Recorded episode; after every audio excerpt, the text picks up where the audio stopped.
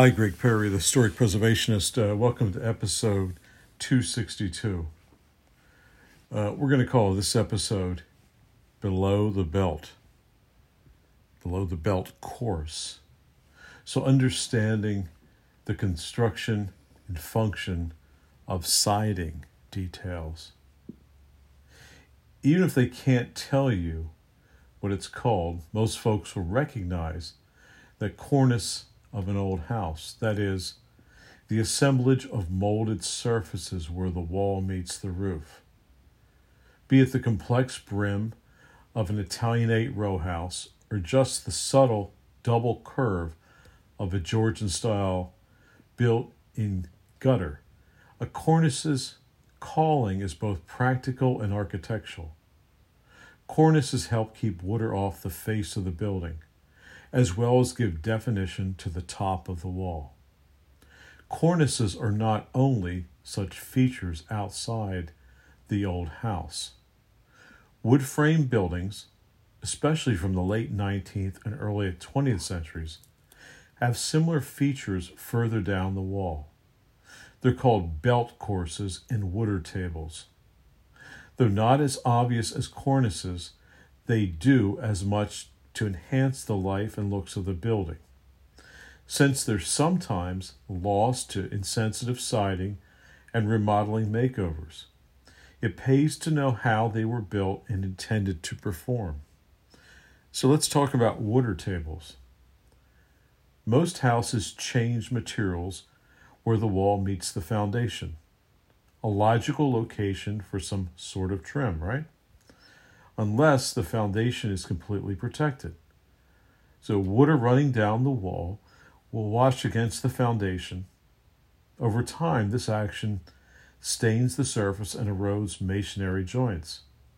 A well constructed water table limits this damage by diverting runoff so it drops clear of the foundation.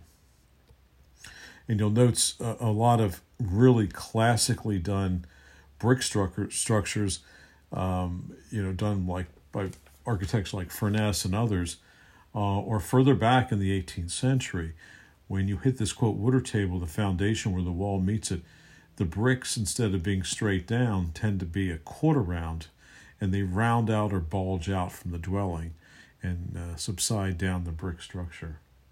And a water table also serves a practical purpose in siding installation. Both shingles and clapboards have to be started in some way. That is, the first course must be supported at a slight angle to sim- simulate a previous course. This angle is often established with an initial undercourse, shingles or boards hidden from view, but it can also be provided by the water table.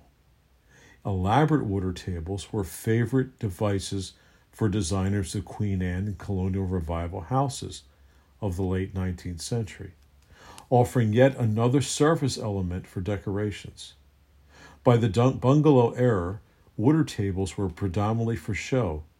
With guttering standard, water, water runoff was much less a concern. Yet a semi functional band was a great excuse to integrate the parts that emphasize the horizontality of their buildings. So let's talk about construction. Clapboards, where the wall cladding is clapboards or similar horizontal siding, it has long been customary to make the water table out of this type of lumber trim. The simplest such water table is merely a horizontal board topped by some drip cap molding at the turn of the century. However, the practice was to use sloping boards that projected from the outside of the wall.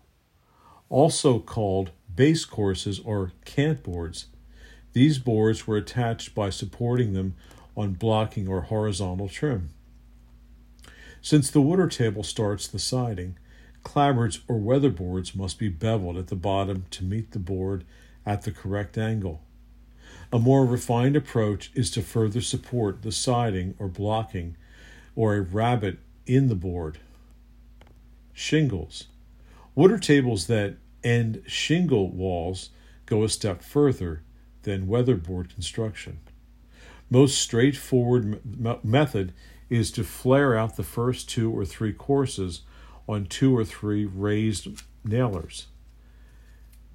To, and these are also beveled to fully support the shingle.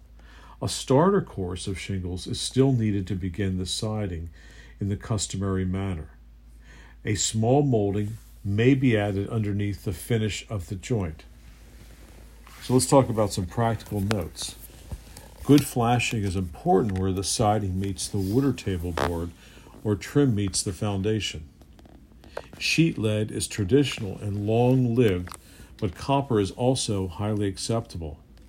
Make sure flashing travels at least 18 inches up the underside to prevent moisture intrusion from splashback and capillary action. Water tables are most effective when built with a drip lip or molding that keeps water from running back under the table, up under the carpentry, or down the lower wall. Before painting or installing, pre prime all exposed trim and shingles with a paintable, water repellent preservative. Pay particular attention to board edges and end grains. Let's talk about belt courses. Between the water table and cornice, many house, houses feature yet another trim device, the belt course. As the name suggests, a belt course bridles all sides of the house somewhere in the middle, typically, but not necessarily, at the second story line. Many belt house courses are flat, but they can project too, helping the wall shed water. When viewed as carpentry devices, belt courses are quite akin to corner boards. They are transitions between different sections of the wall or different siding materials. Where, for example, upper story shingles meet clapboards, stucco, or stone. There has to be a way to end one material and start another in a weather resistant joint. Hammer nails aside, belt courses have long been favorite architectural devices for putting more or less visual emphasis on the building's massing. Of course, a belt course may have no other purpose than to interrupt a monotonous wall. Construction Flat belts. A flat belt course is a flat, uniform wall and is typically a little more than thicker trim installed with flush, matched siding. Flat belt courses may also take the form of flat water tables. In such a case, a large vertical board is topped with a narrow piece of sloping trim, such as a common drip cap type molding. Protruding, protruding belts. Belt courses that bridge different siding materials are much more complicated, but still similar to water tables in construction. Where shingles meet clapboards or weatherboards, the most common situation the upper story sheathing must be flared out with blocking, shaped to the desired kick. A flat board on the wall starts the lower siding. These two surfaces are joined by bed molding that finishes off the overhang. In Queen Anne and colonial revival houses, this molding may be quite large. Where the lower story is masonry, the bed molding is usually thick enough to cover the masonry sill joint with no need for further trim. On or the bed or the bed mold may spring from an extended soffit board to the lower wall. Practical notes where flat or projecting belt courses meet clapboards or shingles on the lower wall. It's a good practice to have the siding tuck into the rabbet that is cut into the back side of the lowest board. A short cut to the same effect is to install the board over 3 8 inch furring strips so as to produce a single space without cutting a rabbet. Also, because flat belt courses are usually a different material from the non siding material, good flashing is critical. Make sure sheet lead or copper is installed 18 inches or more up the wall under the siding or stucco and extends out and over the belt course. Much of the same flashing over doorway trim or false half timbering is necessary. So, Greg Perry, the historic preservationist, signing out.